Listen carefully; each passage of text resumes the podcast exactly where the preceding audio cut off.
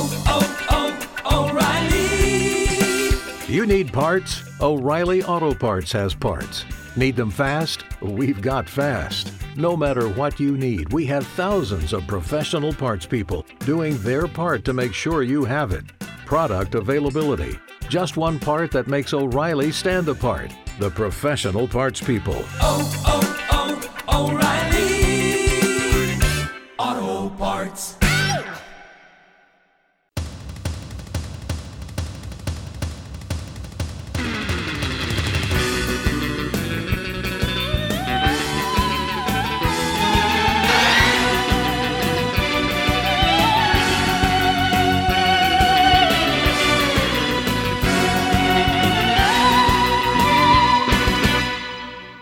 Benvenuti a Ricciotto e podcast di cinema di cui uno dei conduttori sta guardando Belli Ciao con Pio e Amedeo e ormai parlo così, figa.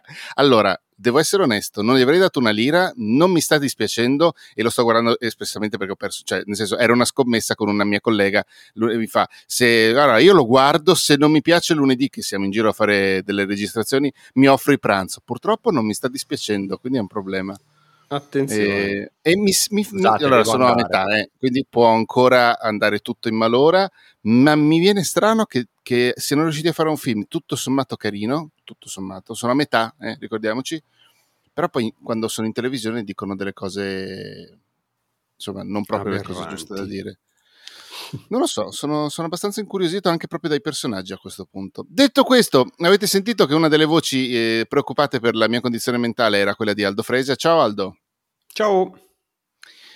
Stasera, oggi, stamattina, questo pomeriggio, in un tempo indefinito, parleremo di sports, quindi già uno si chiede che cazzo ci sto a fare io, però comunque questo spiega anche perché non c'è Federica, ma c'è il nostro riferimento, guarda come la videocamera, ecco qua, finalmente ha messo in fuoco il mio dito, eh, il nostro riferimento per lo spot, spot, per lo sport che è Francesco Pota, lo sport Ciao. e l'hip hop.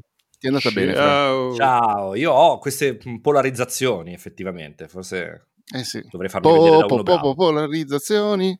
Ehm, Anche tu dovresti farti vedere da uno bravo. Tra l'altro, l'ultima volta che sei venuto qui era due anni fa con il documentario sui Beastie Boys. Esattamente. Uh, Minchia, papà. Un sacco di imba. Eh, il film di cui parliamo in questa puntata, lo avrete forse intuito, ma eh, ve lo diciamo, è un film sportivo, si chiama Hustle e si trova nel catalogo di Netflix. Infatti questa puntata la stiamo registrando a fine giugno, non abbiamo idea di quando uscirà, ma tanto il film è sempre su Netflix. Abbiamo chiesto la disponibilità del buon Francesco per registrarla. Eh, il buon Francesco tra l'altro ci ha strappato del tempo dal suo tempo molto impegnato perché è sotto scrutini e sotto esami in questo periodo, no, no, non stamattina Esatto. ovviamente perché No. eh, non avremmo mai potuto tollerare un insegnante di merda che va a registrare con gli amici suoi anziché stare in classe con i suoi studenti. Tu devi stare in classe. Ma tanto li boccio tutti, che cosa me ne frega. Bravo. E, tra l'altro ci sono quelli con cui la- l'anno scorso abbiamo fatto il corso di scrittura? No, perché ho Erano cambiato una scuola quarta? quest'anno. Hai cambiato Ero- scuola? Ho Ah. cambiato scuola, sì. Peccato. No, non per volontà, peraltro, come al solito. No, no, certo, ma eh, se no sarebbero stati effettivamente di esami. Sì, sì, Erano- stanno erano facendo la quinta, li ho sentiti, ste- sembra tutto a posto per ora. Eh, vediamo, speriamo bene per loro.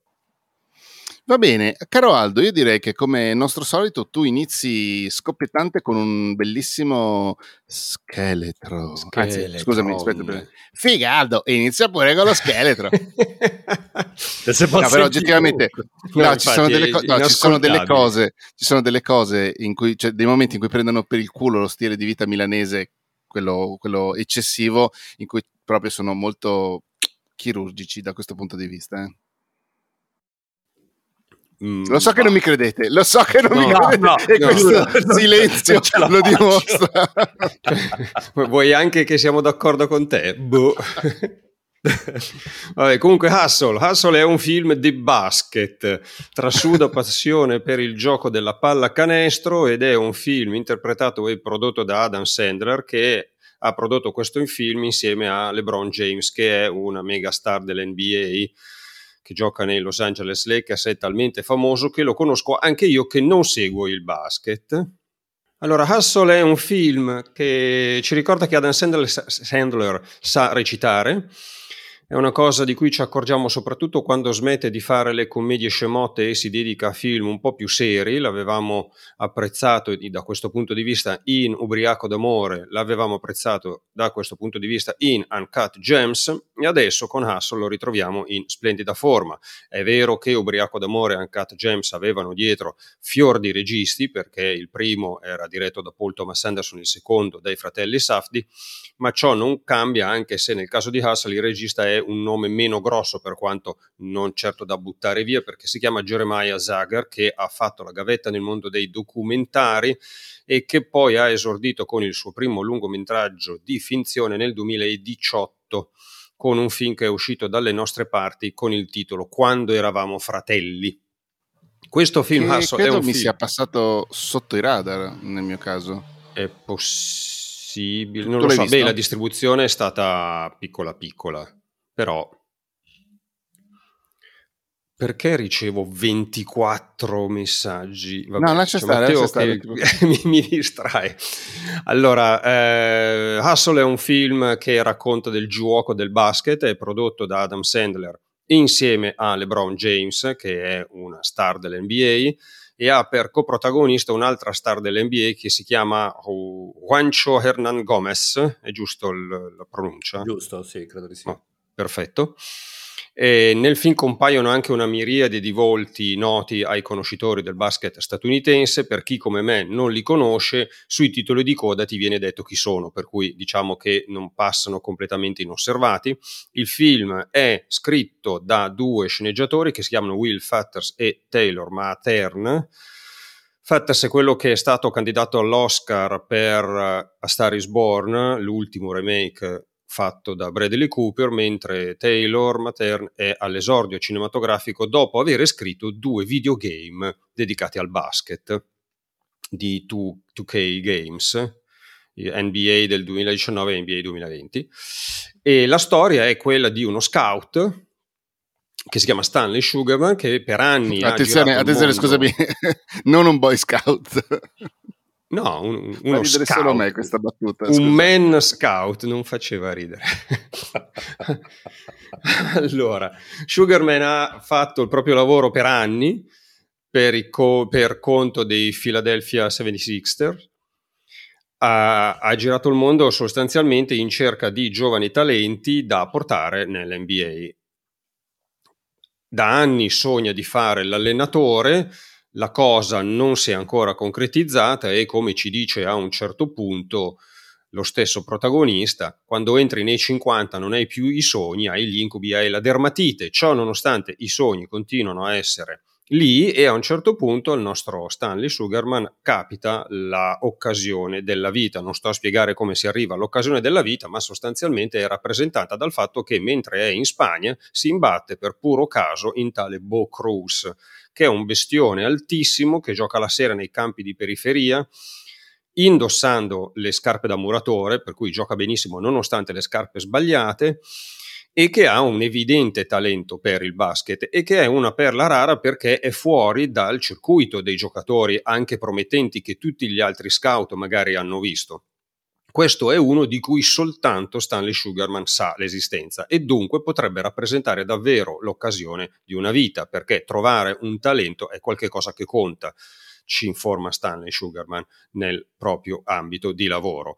A questo punto Stanley decide di convincere Bo Cruz ad arriva- ad, um, a seguirlo negli Stati Uniti e quello che seguirà non sarà una cavalcata senza ostacoli verso successo, ci sarà da faticare non poco e vabbè, vedremo dove si andrà a finire. Già dalla trama si capisce, ma e non soltanto dalla presenza del gioco del basket, che questo è un film sportivo nel senso del genere, del sottogenere e come film sportivo rispetta tutti i cliché del caso. Coloro che non sono stati molto soddisfatti del film e ne hanno scritto con qualche riserva l'hanno fatto soprattutto motivando le riserve proprio per il fatto che il film segue tutti i cliché che sembra essere un po' scontato. Secondo me è un giudizio ingeneroso perché questo film certo eh, replica la formula che funziona, però lo fa dando a questa formula eh, onestà e originalità. E qui il film riesce a fare uno uh, scarto. L'onestà deriva dal fatto che Adam, Sandler è un vero appassionato di basket, non ha semplicemente deciso di fare questo film perché era la cosa che sembrava giusta in base a delle proiezioni di mercato, ci tiene molto a questo sport, lo adora, si vede, probabilmente anche per questo, oltre che per la presenza fra i produttori di LeBron James, è riuscito a portare a coinvolgere una serie di campioni del presente e del passato. La, l'originalità del film, secondo me, è invece eh, figlia della capacità con la quale sceneggiatori e regista in primis, ma anche la produzione, è riuscita a lavorare sui cliché, perché un conto è fare propria una formula che funziona, altro discorso è realizzare una fotocopia un po' sbiadita di una formula che funziona. E per fare un esempio su come il film riesce a giocare le proprie carte in direzione di una certa originalità, vorrei chiamare in causa quello che forse era il rischio più grosso di tutto quanto il film, e cioè il fatto di fare riferimento a Rocky Balboa, mega star assoluta del cinema sportivo, eh, personaggio cinematografico di Filadelfia come Stanley Sugarman, che è protagonista di una celeberrima scena di allenamento dove alla fine sale una scalinata. Anche in questo caso abbiamo scena di allenamento dove si sale una scalinata, è una scalinata diversa, ma comunque si sale una scalinata e il nome di Rocky Balboa è esplicitamente pronunciato e dunque il rischio era sostanzialmente di trovarsi di fronte a un film che non riuscisse ad essere originale perché incastrato nei cliché e incastrato in particolare nei cliché di una delle saghe più celebri e riuscite del cinema sportivo.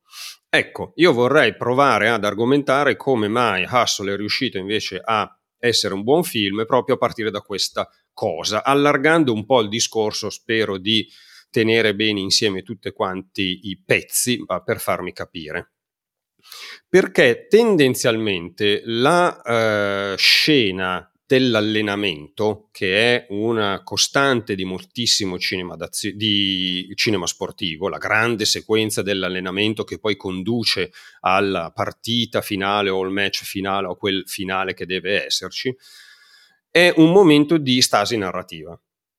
È un momento in cui dal punto di vista strutturale il film ha già messo in campo tutto quello che doveva essere messo in campo, bisogna soltanto arrivare al terzo atto, ma c'è un momento in cui il film sembra essere restio ad abbracciare il terzo atto e si ferma e c'è la sequenza dell'allenamento.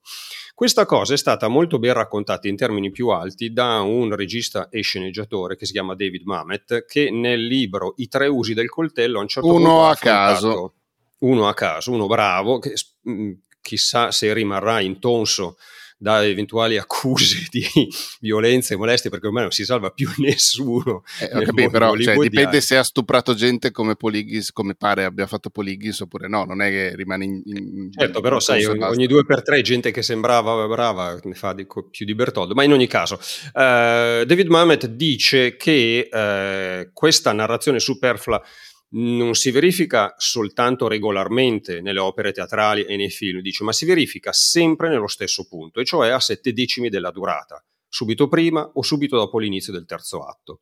E qui David Mamet uh, fa un discorso più ampio perché dice che è probabile, secondo lui, ed è un discorso molto affascinante, che questa collocazione a sette decimi dell'opera sia, cito, una sorta di ricordo ancestrale che segna il posto del monologo questo ricordo, che segna il posto del monologo, dice magari risale al dramma antico e prima ancora alle osservanze religiose dalle quali traeva origine, perché il monologo è essenzialmente una confessione e nella sopravvivenza di questo elemento il drammaturgo o il protagonista confessa la sua impotenza di fronte agli dei, ai percorsi del teatro e ai percorsi dell'esistenza. E allora il punto è, ok, c'è il monologo, ma si può farlo benissimo e il vertice più alto, secondo David Mamet, sia con Shakespeare nel discorso del giorno dei santi Crispino e Crispiniano, o si può farlo malissimo in quello che lui chiama la morte del mio gattino, che non spiega oltre, oh. ma sostanzialmente è quella roba lì. No? Immaginate il personaggio, oh, quando a due anni mi è morto il gattino, io ho avuto la ferita originaria che mi sono trascinata dietro fino a questo momento e ora però che l'ho superata posso affrontare il terzo atto. Ecco, sostanzialmente questa cosa qua. Mamet ri- rintraccia la presenza di questa stasi narrativa, ricordo del monologo, anche nell'opera lirica, anche nel balletto e via dicendo. Allora, Comunque, scusate, no, scusate, volevo dire soltanto che Ricciotto è un podcast che ci tiene ai gatti, quindi per favore non, non fate morire i vostri gatti. assolutamente non sia mai. Il monologo La morte del mio cagnetto, no? Perché sennò Federica No, non, eh, no. non accetta questa cosa. E. Allora niente, è morto un criceto. Vabbè. Ehm, Eh no, poveri criceti. Poveri criceti. Allora, il monologo, questa idea del monologo, monologo, cioè figlio di un ricordo ancestrale e momento di stasi narrativa, spessissime volte nel eh, cinema sportivo corrisponde alla sequenza di montaggio che dettaglia l'allenamento prima della sfida finale. E non a caso spesso, e Rocky ne è un esempio luminosissimo, non ci sono parole, perché appunto dal punto di vista narrativa non c'è altro da aggiungere, spesso è un montaggio musicale, una sorta di videoclip. E allora Hustle ha la sequenza dell'allenamento, ha una sequenza dell'allenamento che cita esplicitamente Rocky, ma ciò che segna uno scarto e ne fa un film originale non invece una fotocopia è come utilizza questo cliché.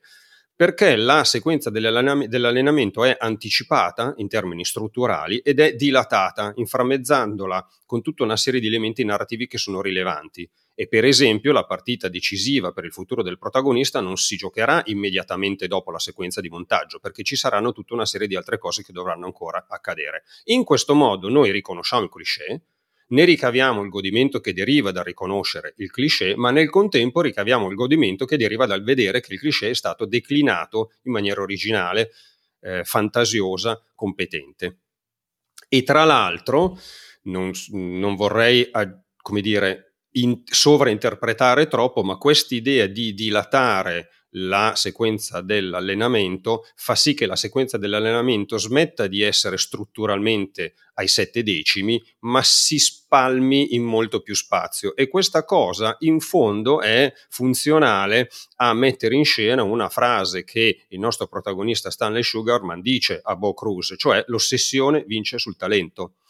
L'idea cioè dunque di dilatare lo spazio in cui devi semplicemente continuare ad allenarti e forse non dico per la prima volta, ma abbastanza raramente nel cinema sportivo, noi vediamo anche come l'allenamento abbia degli alti e dei bassi. Tipicamente la sequenza dell'allenamento è da lì in avanti sei solo in salita finché non sei un figo pazzesco e il terzo atto ale ale ale. Qui invece scopriamo, come sanno tutti gli sportivi, che ci sono dei momenti in cui il tuo corpo risponde bene, dei momenti in cui il tuo corpo ti dice sei uno scemo, non esiste, e dunque l'ossessione, appunto il continuare nonostante tutto, diventa rilevante. Aldo, scusami un secondo solo, due cose. Una, fra, eh, come so, cioè, entra quando vuoi. Ok. Se hai Sì, sì. cose da dire, entra pure. Eh, devo dire che però quella, quella- quel monologo lì sull'ossessione, sei tu contro te stesso, robe varie, mi sta aiutando ad andare a correre tutte le volte che devo andare a correre. Mi raccomando, trovo una scalinata. Eh, è un po' difficile a Milano, però quella cazzata lì, se- cioè effettivamente mi fermavo sempre al 12, intorno ai tra i 10 e i 12 minuti di corsa eh, e dicevo porca puttana perché non riesco a bucare il muro dei, almeno il muro dei 15, da quando effettivamente applico le cose che Sugarman dice, quindi sei tu contro te stesso effettivamente, e dico eh, effettivamente eh, posso fare un passo in più e quindi adesso ho bucato il muro dei 15, poi spero presto Bravo. il muro dei 20, lo so che la corsa fa bene dai 20 ai 30 minuti in su, eh, però insomma ci devi anche arrivare a quella roba lì. Ecco, tieni conto che eh, Stanley Sugarman si rivolge a Bo Cruz, cioè una Sì, persona che ha un, un fisico e un'età diverso dal mio. diverso dalla tua, per cui attenzione che, che l'allenamento che si può permettere quella gente lì è diverso. Assolutamente sì.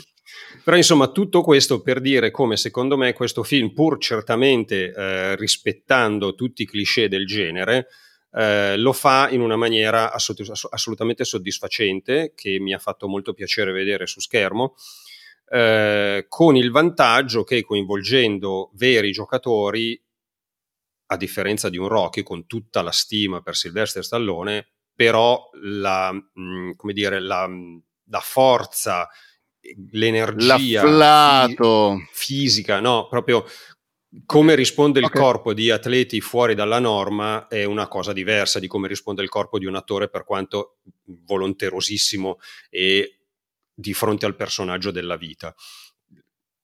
Dimmi, Fra. Sì, eh, no, in realtà proprio su questo c'è, sto cominciando a guardare una serie, si chiama Winning Time, prodotta da HBO, che racconta dei Lakers degli Mm. anni 80, quelli che per chi segue un po' il basket sono quelli dello Showtime di Karim Abdul-Jabbar e Magic Johnson. E la cosa che ho notato subito, perché l'ho, l'ho iniziata dopo aver visto Hustle, Scusa, è una serie che sta dove? eh, su, su HBO. Ah, ok. Non so, non so se sia arrivata in Italia, a dire la verità. Ok, ok. Ehm, comunque la cosa che ho notato subito è le scelte di regia sul momento sportivo. Nel senso che, chiaramente, essendo una serie ambientata negli anni 80, non puoi mettere in campo Magic Johnson né Karim Abdul-Jabbar. E le scelte registiche sulla ripresa dei momenti eh, delle partite degli allenamenti sono molto diverse perché in Hustle sono molto realistici comunque. Ci sono delle scelte oggettivamente, chi inquadrare come, però l'azione fisica è fatta da gente che quella roba la fa per mestiere.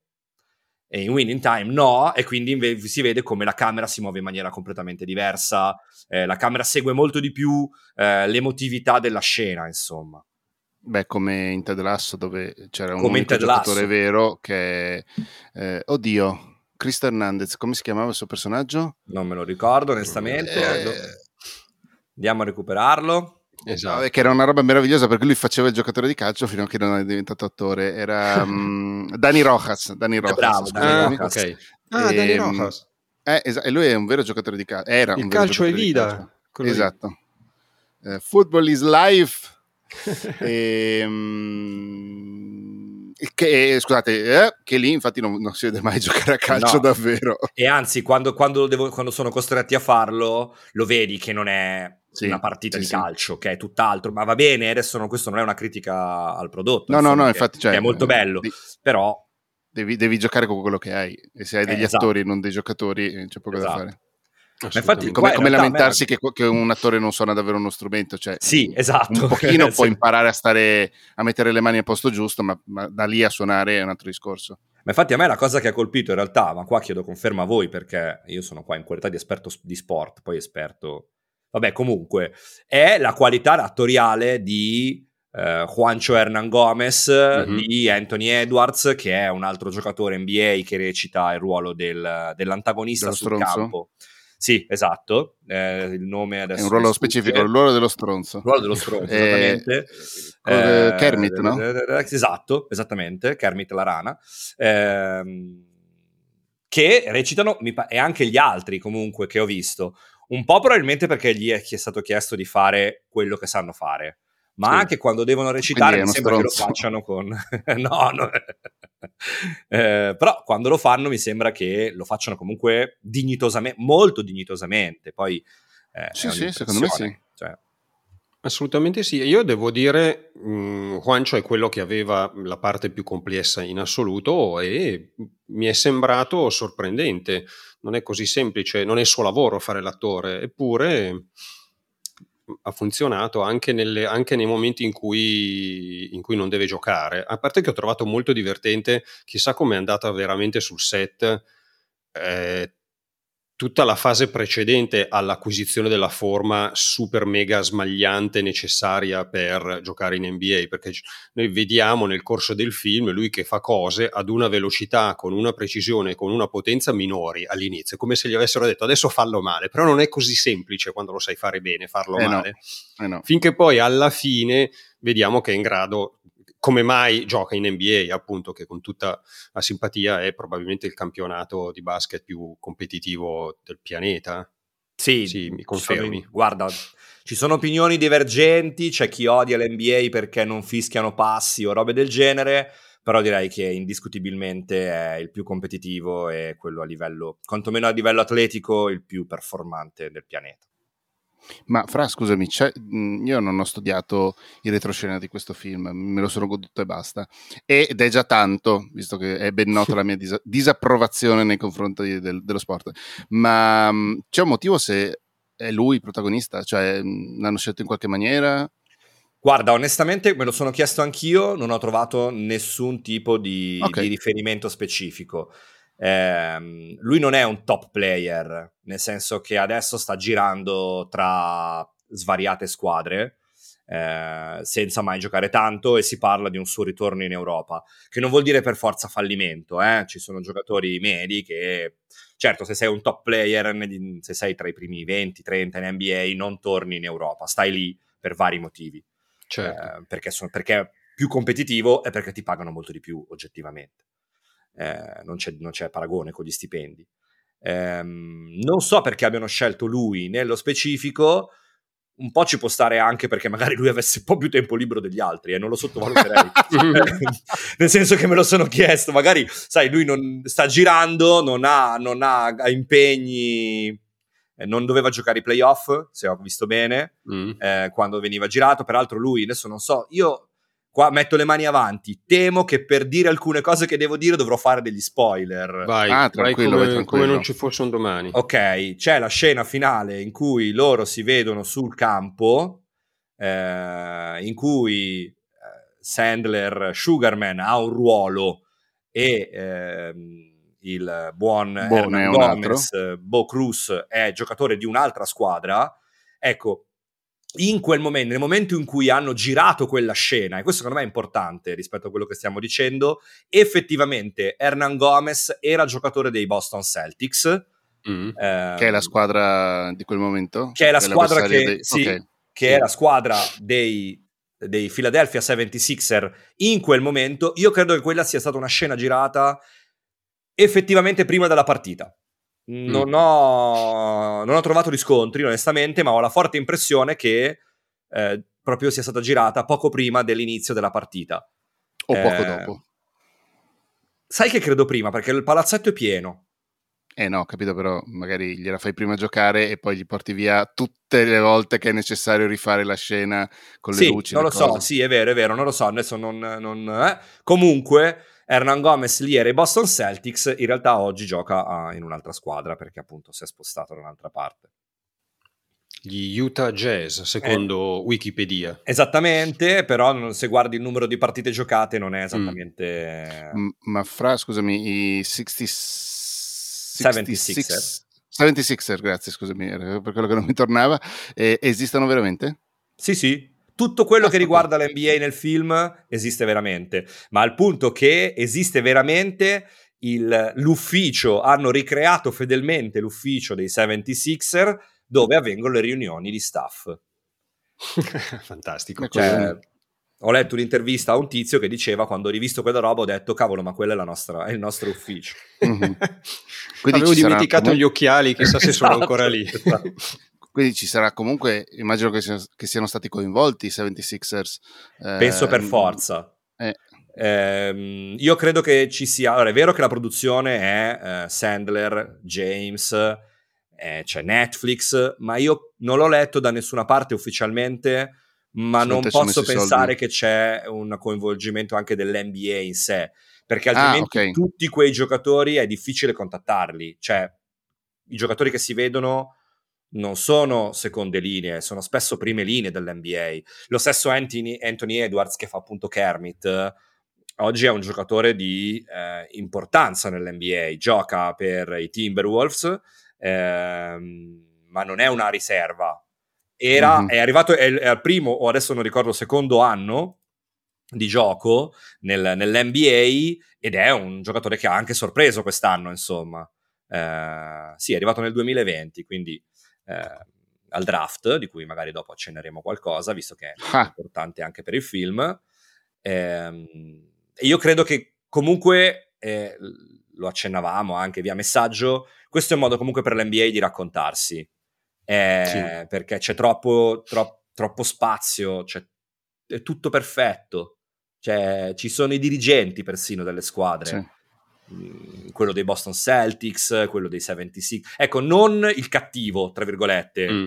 Cioè, lui no, lui non è un dirigente, non mi risulta quantomeno. Lui penso che sia un attore.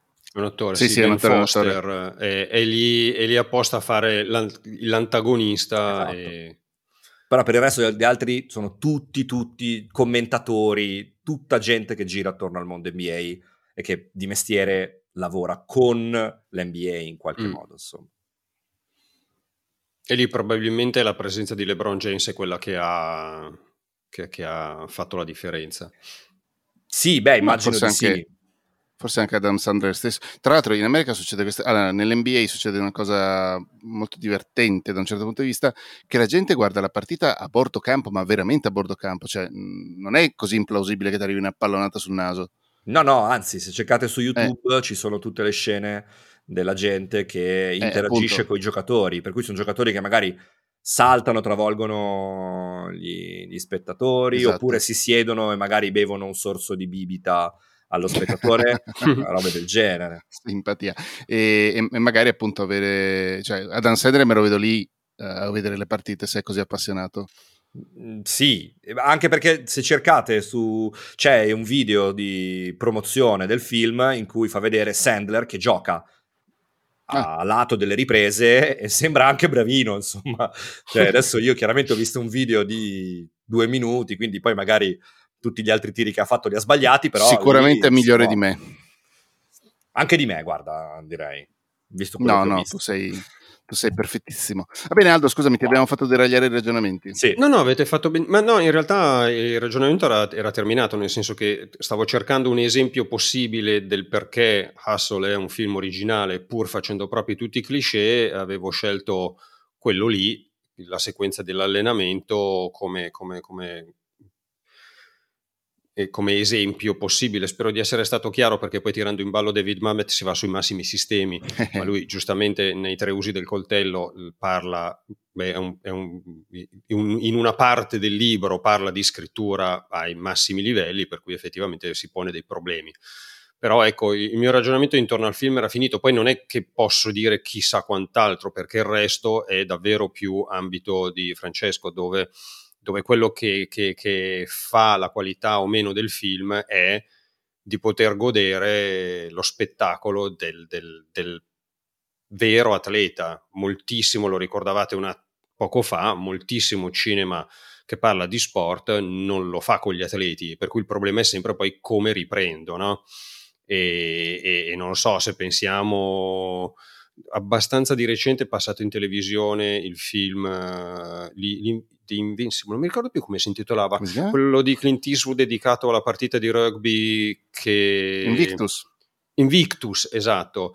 E, e, caspita, quel- quei giocatori di rugby che giocarono veramente quella partita lì, compreso l'OMU, erano delle cose incredibili. E, e poi vedi le riprese, effettivamente hai della gente che più o meno la palla la sa gestire, però non è neanche lontanamente a quel livello. Mhm. I film che parlano di calcio ovviamente non hanno i capi campionissimi, ma anche perché molto banalmente c'è il rischio di farsi male. E questi, questi sono atleti che se per caso si, si- si procurano un, un incidente rischiano di, di- di perdere la carriera, per cui un conto è lo sto facendo perché è una partita, è il mio lavoro, sono pagato, assicurato, altro discorso è e adesso faccio un film, non è la stessa cosa. Sì, e non sì. so se un film si può permettere, quest- questo è un- per certi versi è eccezionale, non oso immaginare quale sia stata l'assicurazione del film per avere in campo tutta sta gente che gioca e gioca sul serio, per cui deve anche impegnarsi mh, mh, spingendo il proprio corpo al limite, non può semplicemente fare la partitella semplice, ci sono tutta una serie di cose che prevedono eh, lo sforzo e secondo me per chi ama il gioco del basket questo è un- una, una marcia in più per il film. E questo io ti dico, questa è una delle cose che a me è piaciuto tantissimo nel vedere il film. Oltre, non nego questa cosa del giocare a ehm, trovare il cameo, cioè Eh, certo. riconoscere i vari personaggi, che peraltro spaziano anche nel passato, perché c'è anche Dr. J, il famoso Dr. J, che Mm. è colui che ha portato la schiacciata a un livello spettacolare negli anni 70-80, insomma. Eh, io ho un solo dubbio sul film, che quella scena del... Allora, il film dura 117 minuti, stando a Wiki. Ed è una cosa che ho notato di tutti i film che escono su Netflix, è più o meno la durata standard, si va dalle due ore in su. Mm. Francamente, la scena dell'allenamento, dopo un po', a me, però può essere una questione di gusto strettamente personale, eh? non voglio renderla oggettiva, dopo un po' a me è sembrata lunga. Cioè, dopo un Mhm. po' è vero che faceva vedere anche il fatto che il tuo fisico ci mette del tempo a reagire, a aumentare gli stimoli. ehm, Sì, eh, scusatemi, ci mette il tempo, stiamo comunque parlando di sei settimane, che è niente. Sì, sì, esatto, esatto. Partiamo da una base, comunque il ragazzo cioè, si vede che già gioca, vero, però sì. insomma, quello, però al di là di questo, c'è proprio, io a un certo punto, mentre vedevo il film, pensavo, vabbè, abbiamo Basta. capito, basta, adesso taglia e portami appunto nell'ultima parte, no? negli ultimi decimi di, di film, citando Aldo, insomma. Eh, per il resto a me il film comunque, ripeto, è piaciuto. Ci sono delle cose che mi hanno lasciato un po' così, eh, che tocco un po'... Fra, prima di toccare Sì. sordidamente queste cose, una Sì. domanda. Ti è Sì. piaciuto nonostante quello che pensavi ti... cioè, eri partito prevenuto? No, non ero partito prevenuto, ero partito molto curioso. eh, perché quando ho visto che c'era sto film, ehm, ho visto ve- velocemente il cast, ho detto, oddio, Minchia! qua c'è, eh sì, onestamente ho detto, qua c'è il rischio che sia una porcheria inenarrabile, Mhm. perché gli attori, io non so se avete visto alcuni video dei giocatori italiani di basket che pubblicizzano l'europeo di basket, ma No. o cercateveli perché a livello attoriale sono tutti giocatori bravissimi, ma a livello attoriale no, non è il loro mestiere per niente. Quindi avevo, avevo paura di quella roba lì, no? del cameo di gente che ciao, sono Trey Young. Certo.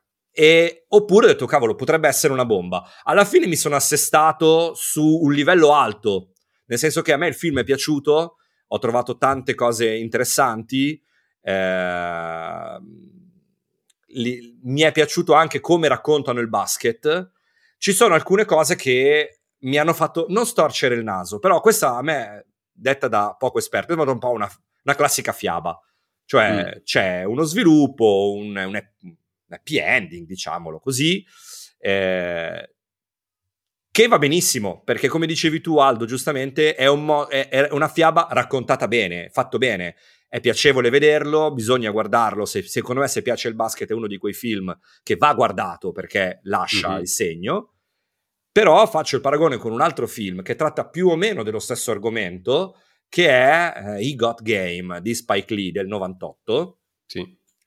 Che invece di, di scene di basket non ne ha, anche se anche lì recita un giocatore di basket, che è Ray Allen, eh, giocatore di alto livello, anche più alto Mhm. di, di- anzi, no, decisamente più alto di Hernan Gomez, perché Ray Allen parliamo di un giocatore che è entrato nella storia del gioco e nella storia dell'NBA, Hernan Gomez sicuramente no. Ehm, però lì trattano anche il lato un po' oscuro. Io sono Mm. stato colpito dal fatto che non venga mai citato eh, Jesus Shuttleworth, che è appunto il personaggio di Ray Allen, o E Got Game, e alla fine mi sono dato questa spiegazione. È un, E Got Game è un prodotto che all'NBA fa storcere un po' il naso, perché... Scusa, mette raccontaci un po' He Got Game per quelli come me che non l'hanno mai visto. Igor Game parla di questo ragazzo molto giovane che si sta avvicinando al draft, è del 98, quindi ehm, poi velocemente magari spiego cos'è il draft. No, esatto, sì, sì, ti ho indicato per questo, però finisci la storia. Eh, si avvicina al momento in cui deve scegliere di andare o all'università e a giocare a basket per le varie università o direttamente addirittura nell'NBA e, e comincia a subire una serie di pressioni. Una di queste pressioni è portata da un- suo padre che è in carcere per aver ucciso la madre, anche se poi nel film si racconta che è un mezzo incidente, vabbè adesso qua forse passati gli anni la sensibilità è un po' cambiata su questo argomento, però come il film rimane molto, molto valido lo stesso. E il padre viene fatto uscire dal carcere proprio per convincere il figlio ad andare a giocare per una università in particolare. Il film, senza fare spoiler, racconta un po' il lato oscuro di questa cosa, quindi tutte le questioni di affari che sono dietro il draft, cosa vuol dire se è un giocatore, cioè, oddio, il draft arriva dopo, lui sta scegliendo che università andare, quindi è, un- è uno step prima, però comunque fa vedere il business che sta dietro questi giovani giocatori, perché in realtà, e questo secondo me è un aspetto che non viene mostrato per niente, è un po' un carnaio, è po' un po' una roba che, che tritura alcuni giovani giocatori. Ehm, il momento in cui questi ragazzi devono passare dalle superiori all'università e poi dall'università all'NBA è un momento in cui vengono messi sotto una pressione pazzesca che causa loro anche dei strascichi, anche quando diventano magari grandi campioni, perché Certo. ehm, ci sono alcuni giocatori che recentemente, faccio dei nomi giusto per magari qualcuno li conosce, insomma, Kevin Love, DeMar DeRozan, che sono giocatori, mh, Paul George, che sono giocatori che stanno to- nei top player che dicono di aver, hanno am- pubblicamente dichiarato di aver avuto problemi di depressione. E un po' si lega quel discorso dell'ossessione che facevi tu, che eh, se portato agli estremi livelli, secondo me è un po' pericoloso. Perché lì a quel punto è un lavorio, non sono degno, non sono di livello, devo mantenerlo, ah io chi sono, non sono nessuno, ehm, lavora e ci sono giocatori che la pagano, sono giocatori che magari hanno una carriera NBA anche buona, penso a un giocatore come la Trell Sprewell, adesso chiaramente Tutti i nomi che proprio eh, arrivano lo e so, me ne rendo vanno. conto. Però l- Sprewell è un giocatore che segna agli anni 90 degli NBA e finisce, finisce molto male perché sparisce, non si sa più che fine ha fatto, non è l'unico, ce ne sono tanti altri di giocatori che vengono proprio triturati da questo sistema e se questa cosa Eh, avviene anche i calciatori, tutto come i sommato, calciatori, sì. esattamente, come i calciatori. E se questa cosa avviene a giocatori che sono magari già a metà o alla fine della loro carriera, possiamo solo immaginare cosa avvenga ai giovani, dove c'è Certo. questa massa molto più grande di giocatori che a volte hanno nel, gioca- nel giocare a basket una delle poche prospettive di eh, un lavoro che non sia eh, adesso non voglio dire eccessivamente umile, però parliamo spesso di afroamericani, quindi comunque nella società statunitense siamo nella fascia bassa, il rischio Mhm. è che non dico che non ci siano altre alternative, perché poi forse questo è un po' esagerato, però a volte eh, potrebbe essere l'unica prospettiva per poter guadagnare per sé e per la propria famiglia anche, no? Cioè, insomma, Certo. è una cosa che, che- che- che carica questi, questi ragazzi a volte di a malapena 18 anni eh, di pressioni altissime, che non vengono mostrate, secondo me, nel loro giusto contesto all'interno del film. Proprio perché il film è una fiaba, quindi è giusto che. Non sto dicendo che avrebbe dovuto trattarli e a brutto, cattivo non li hai Mhm. trattati.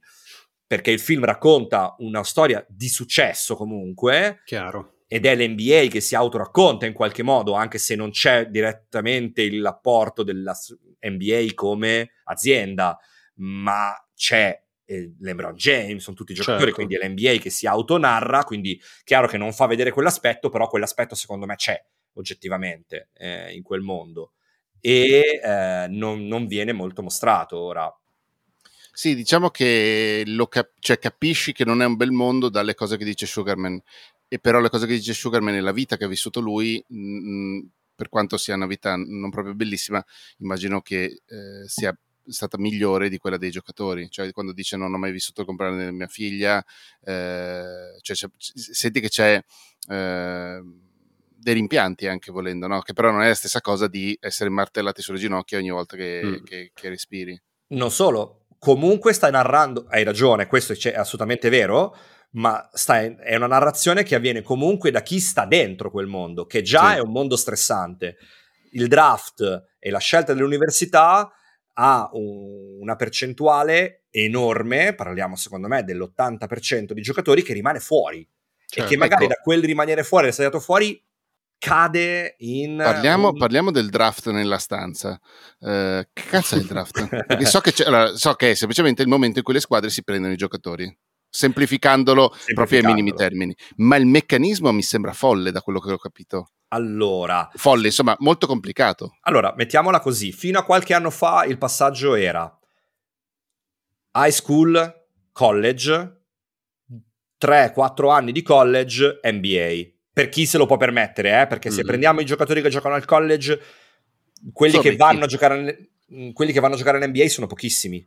Ok? Ah, ok. Non sono tutti per forza ricchi, eh? perché attenzione, perché... No, parlavo del college, cioè di quelli che riescono Eh, ma andare al chi va al college a volte ci va con le borse di studio. C'hai Ci ragione, sono college che campano, su- che hanno le sì, squadre sì. e, e poi è vero che il giocatore non ha laurea, però insomma, adesso non fatemi fare riferimento ad alcune università online italiane, però il livello è un po' quello, adesso con tutto il rispetto per qualunque tipo di titolo di studio che è meglio averlo che non averlo, però insomma, no, e poi il livello è quello. Adesso le cose sono un po' cambiate, nel senso che sono tanti giocatori che fanno un passaggio quasi diretto, al punto che l'NBA ha messo una regola per cui almeno un anno di college lo devi fare. Quindi almeno 19 anni devi avere prima di entrare Mm. nell'NBA, non si può entrare nell'NBA prima dei 19 anni e quindi almeno un anno di college lo devi fare. Arrivando al draft, che cos'è il draft? Il draft è un modo che ha l'NBA per selezionare dei giocatori, portarli dentro l'NBA eh, tutti gli anni.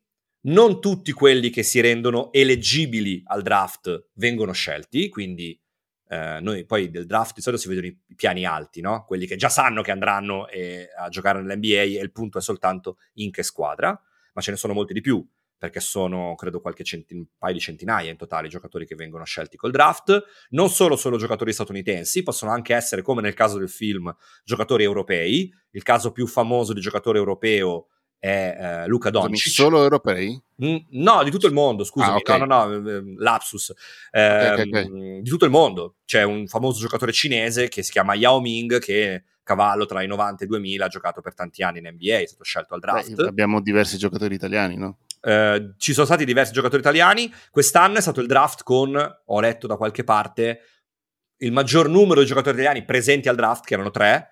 Eh, normalmente lo sapete che eh, a Ricciotto io non taglio quasi niente, eh, praticamente niente, solitamente niente. Sto giro tocca perché mi, mi- mi si era andata in merda la connessione, quindi adesso Fra ti chiederei, io vado a tirare il cavo per sicurezza da qui alla- al, router in cucina, di riprendere ehm, questa cosa del, del draft. E io mi ero fermato ai giocatori italiani. Ok, sì, quest'anno ci sono stati anche dei giocatori italiani che sono andati. Quest'anno sono stati tre i giocatori italiani, di cui uno eh, che è appunto giocatore italo-americano, mettiamola così. Eh, è stato scelto come primo assoluto, poi adesso ci arriviamo a cosa vuol dire prima scelta. Come funziona il draft? Così chiudiamo. Mm. Ci sono giocatori che vanno dai 19 anni in su, che possono aver più o meno completato il percorso all'università, non è più obbligatorio, un tempo lo era, adesso non lo è più. Ehm, succede così. In NBA ci sono 30 franchigie, 30 squadre. Sì, Di queste 30, 16 fanno i playoff sì. e rimangono fuori 14. I playoff sono le semifinali, tipo le finali? Sì, la seconda parte della stagione, quella Ok. dove si vanno a fare le gare uno contro uno alla- con la serie. io non so un cazzo. Ok, allora, playoff è la seconda parte della stagione, quella che poi con una serie di sfide si va a decidere chi è il campione, ok? Campione d'Italia, come l'Olimpia, ci tengo a dirlo, siamo campioni d'Italia quest'anno, Evviva. evviva. E... Oppure quest'anno negli Stati Uniti i Golden State Warriors, eh, squadra di San Francisco. Ecco, queste, 14 queste 16 squadre che fanno i playoff non scelgono per prime. Le prime a scegliere sono quelle che non si sono qualificate per i playoff.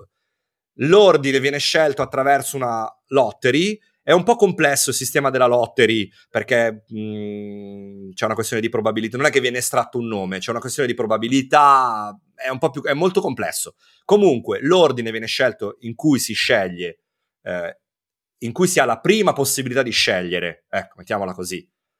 Mm, viene scelto con una lottery, quindi viene fatto un elenco. Quest'anno i primi a scegliere erano gli Orlando Magic e vuol dire che questa squadra, questa franchigia, può scegliere tra tutti i giocatori che ha a disposizione. Tutti. Pian piano. Tutti questi, eh, ipotizzando il numero che avevi detto prima, tutti i 200. Esatto, esattamente. Quindi io che non, non ho fatto i playoff, quindi non sono comunque tra le 16 migliori squadre di quest'anno, Esatto. ho la possibilità, scelto tra virgolette a caso, eh, di scegliere in realtà il giocatore migliore. Esattamente, Ok. esattamente. È un'idea che è fatta evidentemente per, Per bilanciare. bilanciare. Ok? Ok, ma quegli 16 sfigati che invece hanno vinto e sono più bravi, Scelgono dopo. ma dopo tutti gli altri Dopo o, i primi o vengono 14? inframmezzato? Ah, no, no, ok. no, dopo i primi sono, 30 14. squa- sono 40 squadre? Sono 30. 30. Sì, cazzo, sì. 14 e 16 sono 30, sì, hai ragione. Quindi, e si fa per due volte il giro. Poi, questa è la spiegazione di massima. Ci sono Quante mille volte, scusami regole. che mi sono distratto? Due, sono due giri. Ok. Però poi il numero di volte in cui si sceglie, eh, si possono vendere i posti in, eh, al draft, quindi io che so che potrei avere la prima scelta, vado dall'altra squadra e gli dico se tu mi dai il tuo giocatore più il tuo gio- giocatore che mi interessa, Sì. io ti do il mio giocatore più la mia scelta se io arrivo prima. È un po' complesso, però la struttura base è quella che, che ho descritto adesso, insomma. A me non dispiace, in assoluto non mi sembra una brutta idea il No, fatto no, no. che le squadre più che hanno perso, quindi che sono più deboli, ehm, possano scegliere per prime, eh, ha comunque l'idea di poter bilanciare, Bilanciare, no, sì. questa cosa. Eh, certo, bisogna saperlo fare perché poi comunque sono giocatori che hanno a volte, tipo quest'anno Paolo Banchero a 19 anni, il fatto che Paolo Banchero diventi una superstar non è scritto da nessuna parte. Certo. Cioè, mm, no, è proprio... Sì, che sembrava essere il finale del film, tra l'altro. Esatto, esatto. Eh, non è detto che Bo Cruz diventi una superstar, perché una volta che sei dentro quel mondo lì, eh, poi ci devi stare dentro quel mondo lì. Mhm. Devi saper vincere, devi saperti migliorare, perché poi qua l'idea è che eh, questo secondo me è un errore che fa- si fa in generale ver- eh, quando parliamo di giovani giocatori nello sport, di qualunque sport. A 20 anni arriva, deve essere il super figo e cambia le partite. Eh, non è mai così. I giocatori sono a quel livello lì dopo 7-8 anni che stanno al top o Mm. quantomeno dentro le leghe professionistiche più importanti. A quel punto tu puoi essere il giocatore che cambia veramente le partite. E vi dico la verità, questo l'ha fatto anche ehm, il celeberrimo Michael Jordan, che comunque Certo. fino a una certa età non è riuscito a vincere i titoli. Cioè devi stare dentro la lega per giocartela fino in fondo. Devi capire cosa vuol dire giocare a quel livello, perché quel livello è altissimo. I contatti fisici, la tecnica, cioè proprio eh, un livello boh, non riesco a fare un paragone. Però è un po' come fare, secondo me, è un po' come mh, fare un film e farlo a livello di ehm, campione di incassi costantemente. Certo. È possibile che ci sia un giovane regista che faccia il numero. Non, non sono d'accordo, non sono d'accordo Mm. perché lì la storia, eh, a volte certe storie non serve avere la produzione da campione di incassi. Ah, intendi come incassi, non come produzione. Sì, sì, sì, io parlo Ah, come scusami, incassi. scusami. Cioè, nel senso che il livello appunto è quello di pensare che un regista sia sempre a livello di campione di incassi. Secondo me il livello in cui arrivi a esserlo sempre è dopo un tot di anni che lo fai, quindi hai Mm. capito bene quali sono le regole del gioco in qualche, in qualche modo. Poi mi sono avventurato in un mondo che non conosco, quindi se è una cazzata, scusate, eh, può starci completamente, insomma. Eh, L'NBA è un mondo devastante da questo punto di vista. Entrarci è per tanti. Parliamo di cifre. Poi io non, non- lasciatemi dire una cosa che è la prima volta che posso dire a tante Dilla, persone. Dilla. Ehm, Dilla. il problema dell'NBA e dello sport professionistico non sono, quantomeno non quello principale, gli Non stipendi dei giocatori. Non è il traffico e non è neanche gli stipendi dei giocatori, nel senso che sono spesso stipendi imbarazzanti, eh, a cifre altissime, ma se abbassassimo, se, se il problema fosse quello stipendio, eh, teniamo conto che chi ci guadagna non è il mondo, non è la società, sono i proprietari delle franchigie che risparmiano. Eh, Eh? eh, sono i proprietari delle squadre. Cioè, Ah, ok, perché franchigia, franchigia vuol dire squadra in questo franchigia caso. vuol dire squadra, sì, perché è un po' diverso il concetto di squadra rispetto all'Europa. Loro possono spostare la, la squadra, tant'è che, ad esempio, i Warriors che citavo prima in realtà nascono a Filadelfia, poi finiscono a San Francisco. Ma loro dicono di avere la stessa storia, cioè si portano gli stessi titoli appresso. eh. Ehm, detto questo, eh, gio- quindi gli stipendi di LeBron James, Stephen Curry e anche di chi entra eh, per la prima volta come prima scelta al draft, quindi quelli più forti del draft, entrano con stipendi comunque alti, 3 milioni di dollari a stagione, cioè sono tanti soldi. eh, sono tanti, è imbarazzante, però teniamo conto che ehm, i proprietari dei Golden State Warriors hanno guadagnato con una partita in casa quanto un contratto di un giocatore medio Mm. perché lì dietro c'è un mondo di business che si muove a livelli assurdi e soprattutto i contratti televisivi portano quantità di dollari imbarazzanti. ehm, è come nel baseball, eh, la televisione statunitense per, per l'NBA, cioè eh, nel baseball è assurdo, cioè tu puoi guardare, ci sono dei contratti tipo con Comca- Chromca- no, Comcast o le altre compagnie che ti forniscono l'attaccatura, la- la- la- internet, telefono ma anche televisione, per cui tu la tua squadra la, guardi- la puoi guardare quando sei nella tua città, ma quando sei in tras- tu vai in giro non la puoi vedere.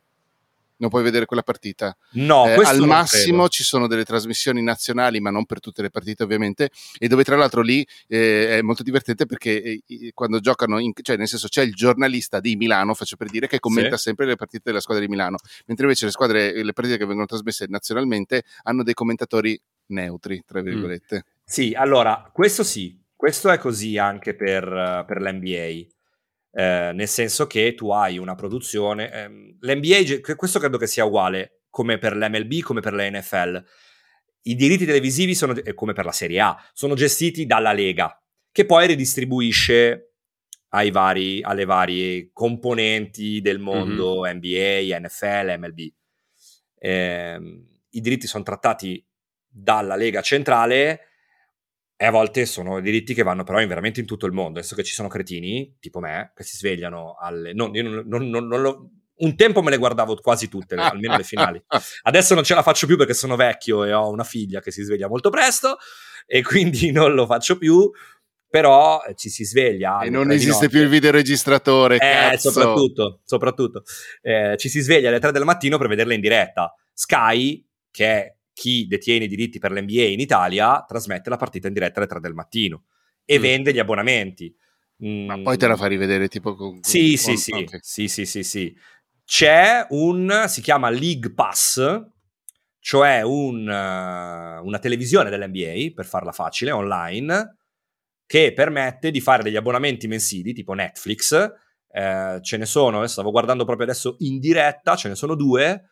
Una è da 22,99 euro al mese, l'altra è da 17 Euro? euro. Quindi E pensata per, da- per- per l'Europa. E c'è quella, sì, perché io mi sono connesso da, mi hanno geolocalizzato evidentemente. No, certo, eh, però vuol dire che, che- che è legale farlo, perché ci sai, ci sono Sì, sì. in alcuni casi che eh, geo- in- come si dice?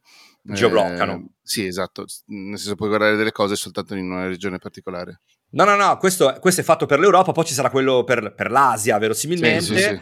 Perché l'Asia Africa, ha tutto un, mercato incredibile per l'NBA. eh, e, E, poi c'è infatti c'erano casini con la Cina un paio d'anni fa. Sì, esatto, esatto. Questa cosa che a un certo punto il dirigente di Houston criticò la Cina. Houston. Houston, abbiamo un problema. Eh, dichiarò appunto, insomma, adesso non mi ricordo la citazione esatta, però criticò la Cina per, per come stava facendo le questioni a Hong Kong e, e per l'NBA fu un problema. Taiwan è tra un paio d'anni. Taiwan è tra un paio d'anni, sì, appena finisce la roba in Ucraina. Ehm, però appunto sono 18, quello più economico sono 18 euro al mese, che comunque non è, non è pochino. Insomma. Certo. Infatti. I Non giocatori so, in non so per il NBA calcio cosa costi onestamente. Da zone, quelle robe lì. non lo so, so, ti posso dire che per il basket italiano, solo per il campionato italiano, sono 5 euro al mese. Per l'Eurolega sono 30 euro l'anno. L'Eurolega è la Coppa Ciumbia. Campioni, eh, Coppa Campioni europea. Quindi i prezzi Quasi quasi li do anch'io così Ma per, sì, per sostenere il dacci una sport. mano che abbiamo bisogno Esatto. di soldi.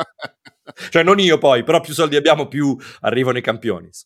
Eh, detto questo, i giocatori, c'è un'associazione di giocatori, la NBA, NBPA, quindi Nation- National Basketball Player Association, che tratta i diritti. Cioè, l'idea è, se tu vendi, se c'è un cretino che si chiama Francesco Pota, che alle 3 della mattina si sveglia per vedere la finale di basket, sicuramente in parte è merito tuo che hai venduto bene il prodotto, però sono io che faccio canestro, sono io che schiaccio, sono io che faccio i passaggi, sono io che gioco, tu a me mi devi riconoscere dei soldi. Quindi è tutto ipernormato all'interno dell'NBA. E quindi per un giocatore che magari ha... Prendiamo Bo Cruz. Se Bo Cruz non fosse andato in NBA, sarebbe tornato a fare il muratore, Muratore. edile in Spagna. Chiaro. Massimo rispetto per i muratori. Ah, No, ma tutta la vita, assolutamente. No, no, assolutamente. Però l- l'alternativa è tiro a campare con una situazione contrattuale disperata, perché le dine in Spagna secondo Sì. me è un po' come le dine in Italia e la situazione è tragica, perché eh, vabbè, per vari motivi di- economici, eh, sappiamo, no? Le- Sì, sì, sì, sul lavoro, queste cose. Certo. Oppure guadagno, se va bene, Un milione all'anno. un milione all'anno per tre anni come minimo, ok? Comunque faccio la fonda, non so come dire, insomma. Effettivamente. Eh, e questo secondo me si vede un po' poco nel film, tornando, siamo... sì, sì, sì. Ci ho messo un po', insomma, però tornando, questo secondo me Certo. si vede un po' poco nel film, come si vede un po' poco il contorno, e secondo me anche questo è importante. Bo Cruz nel film ha una figlia, eh, il mamma. padre è scomparso, ha una madre e basta. Eh, eh, la storia, soprattutto quando parliamo di giocatori afroamericani, eh, è molto diversa. Di solito ci sono tre o quattro fratelli più o meno di sangue, insomma. Una famiglia che anche se il padre, come è successo spesso, ad esempio il caso di LeBron James, che ehm, non ha mai avuto a che fare con suo padre, insomma, no? Eh, spesso tornano, però. Nel caso di LeBron James, mh, no. Però quando sentono che i figli arrivano a Certo. livelli alti, Chiaro. i genitori, padre o madre, poi non è detto che sia per forza uno dei due, tornano a battere cassa. È come la canzone di Mahmood. Dice esattamente Sì, quella roba lì. esattamente, esattamente quella roba lì. È esattamente la canzone di Mahmood, no? Eh, questo però si vede poco, secondo me. E, torniamo lì. C'è tutto l'aspetto della durezza del diventare giocatore NBA, e quello è rappresentato benissimo.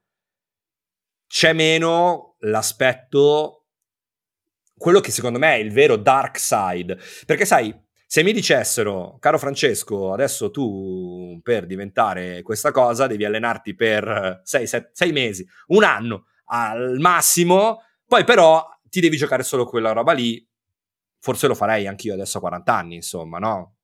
Un tentativo lo farei. Certo. C'è tutto il contorno però, che è molto meno presente Sì. che non sono neanche gli haters. Bello secondo me nel film è anche quando fanno vedere il modo in cui recuperano dagli haters, da, da debacle di immagine che ha eh, Bo Cruz facendo questa sfida online, che loro vanno in giro per i campetti. Eh, quello è bello. E quello è un altro aspetto della faccenda sicuramente molto importante perché ehm, ora, è vero, no, c'è questa famosa frase milionari in mutande, è vero che lo sono, non è discutibile però sono giocatori, sono uomini e donne di 20 anni che a un certo punto aprono Twitter e si, tro- Twitter, Si trovano sì, Facebook, coperti di merda. di qualunque roba, cioè si trovano coperti di merda, si trovano coperti di mh, apprezzamenti, è difficile secondo me mantenere un equilibrio. Mhm. Con questo non vuol dire che gli stipendi, adesso giusto per chiarire, non che guadagnare come LeBron James 270 milioni di dollari in 5 anni, allora è giusto, va bene, eh? non è quello. Eh, sto andando anche spannometrico, eh, non me lo ricordo esattamente, ma me non siamo lontano. Insomma. Più tutto il contorno, perché poi sono i soldi che prendi dalla, No, squadra. certo, sì, sì, sì, le Cioè, magliette, le, magliette, cioè, sono sponsorizzazioni, mille tutto cose. quanto. Cioè, però-. Insomma, E- No, c'è anche quello. No, sì, effettivamente ho un po' paura che. Allora, innanzitutto per motivi economici di produzione, probabilmente se effettivamente c'è lo zampino un po' di tutti, probabilmente non avrebbe avuto senso inserire quella roba lì. Ma ho anche paura che inserire quel filone avrebbe portato troppe cose dentro. Oppure fatto, dovevi fare un film di tre, anni, di tre ore, perché un po' di quella roba lì in ogni maledetta domenica c'è. C'è sia Ah, lo sì, sport, Domenica sì. C'è l'amministrazione, c'è tutto il circo intorno, però dura tre ore. Mm. Scusate, io devo purtroppo scappicchiare velocemente, per cui sì, sì. ringrazio tantissimo Francesco, ringrazio Matteo e, e poi ci, ci sentiamo fra qualche minuto quando ho terminato una roba, poi vi dico. Va bene. Ciao! E ciao Aldo. No, appunto ve- veniamo fuori un, un film molto più lungo. Tra l'altro, ogni maledetta domenica è da mo' che lo voglio rivedere perché è uno dei miei film preferiti. Ma ci sono Eh, anche in realtà prodotti che ne trattano, eh, e non è detto che tutti i prodotti ehm, debbano per 157 minuti, Cristo. trattare sta roba. Siamo andati lunghi? No, no, 157 minuti ogni maledetta domenica, due Ah, ore e ok. mezza, due ore e 40. Ok. Che non è tanto distante oggettivamente da questo, però c'è, c'è- appunto è una roba che ha 40 minuti in più, mezz'ora in più. ehm, Sì, solo esatto. di quella roba lì. Sì, esatto, esattamente. E, eh, scusa, stai dicendo che ci sono prodotti che ne parlano? Sì, sono prodotti che parlano di, que- di questo mondo ehm, ai, ai lati, insomma, no? Mhm. Di chi magari non ce la fa, di chi Sì. rimane Tipo? bruciato. Adesso stavo cercando, guarda, stavo cercando, ce l'ho sulla punta della lingua, non mi viene il nome della, della serie Netflix, eh, appena la trovo lo dico, però cioè, ce ne sono prodotti, poi magari sono prodotti meno godibili dal punto di vista sportivo. Cioè, forse anche il punto è cosa si cerca, no? Perché è Mm. legittimo anche non dover per forza vedere quella roba lì. Importante è sapere che esista, insomma. Cioè, si può narrare anche soltanto l'aspetto di colui che ce l'ha fatta. Ci sta tutto, eh. Non- la mia non voleva essere, una, ripeto, una critica al prodotto. No, no, no, no, ma mm, effettivamente è una cosa importante di questa non di questa storia, perché è la storia di, di Sugarman e di di Paul Cruz e anche del loro rapporto, tra l'altro, Sì. che, che è, una, che è una parte molto bella del, del film, che forse abbiamo anche sorvo- su cui abbiamo sorvolato e, e secondo me invece è molto molto importante e molto mm, mm, bella. Eh, però effettivamente tutta quella roba lì, non lo so, volendo vederla bene, forse in- inserire anche questo- quest- questa cosa qui avrebbe allargato troppo le maglie e magari non stava più tutto insieme, non lo so. Oltre, oltre ai discorsi di eh, opportunismo e opportunità. No, ma assolutamente, secondo me è per quello che ti dico, secondo me il film non, cioè, non- non- non è brutto. Non ti sto Mhm. dicendo No, no, anzi. critica, eh? Sì, sì, sì, ripeto. Cioè, eh, mi sembra peccato. manca, mi se- se ne- visto che ne stiamo parlando, mi sembra giusto citarla, insomma. Eh, però ehm, il film in sé funziona e funziona bene. Ehm, io me lo sono guardato con molto gusto. Sì, sì, certo. Ma anche ma, eh, i film sportivi a me piacciono molto, molto poco, ehm, a parte ogni maledetta domenica, e questo tutto sommato è un film molto, molto piacevole. Tra l'altro, oddio, come si chiama? La moglie di Sugarman.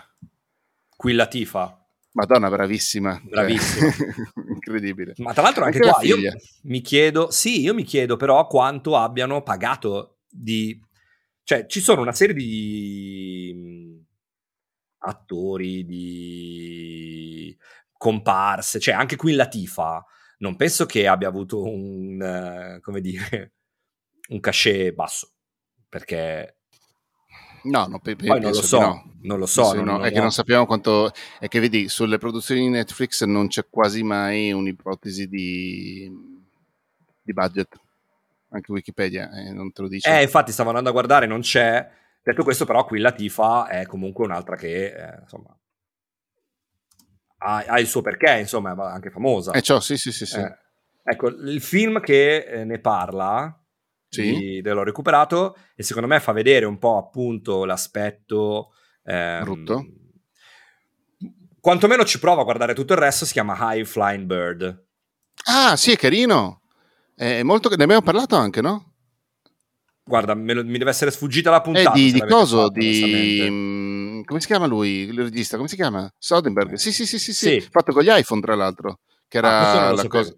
Sì, sì, sì, a me è piaciuto molto. Tra Eh, no, ma anche a me C'era lo sciopero della, della esatto, Lega, no? c'è il lockout, c'è una serie di cose. Lì si vede un po' il mondo a latere, secondo me. Pur non essendo un film di denuncia, almeno, almeno io non l'ho, non l'ho interpretata così, insomma. Cioè, eh, I Got Game è molto più di denuncia e in questo senso Spike Lee è anche un po', gioca un po', no? Con un'ambiguità, perché lui è il, il regista che è, insomma, i suoi contenuti conosciamo tutti, bla bla bla però lui è anche sempre in prima fila alle partite dei New York Knicks ed è un super sostenitore del mondo NBA.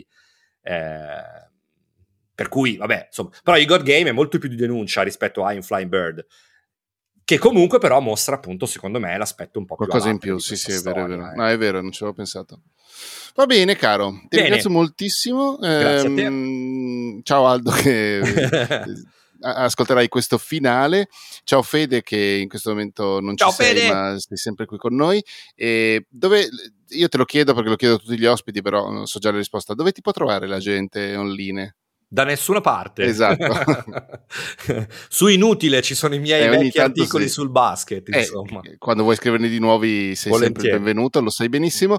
Eh, la- poi la cosa bella è che io, odiando talmente tanto lo sport, ogni volta che arrivava un tuo pezzo lo davo a qualcun altro da leggere perché non ce la facevo. Non perché ti volessi male, ma perché era un problema di sport.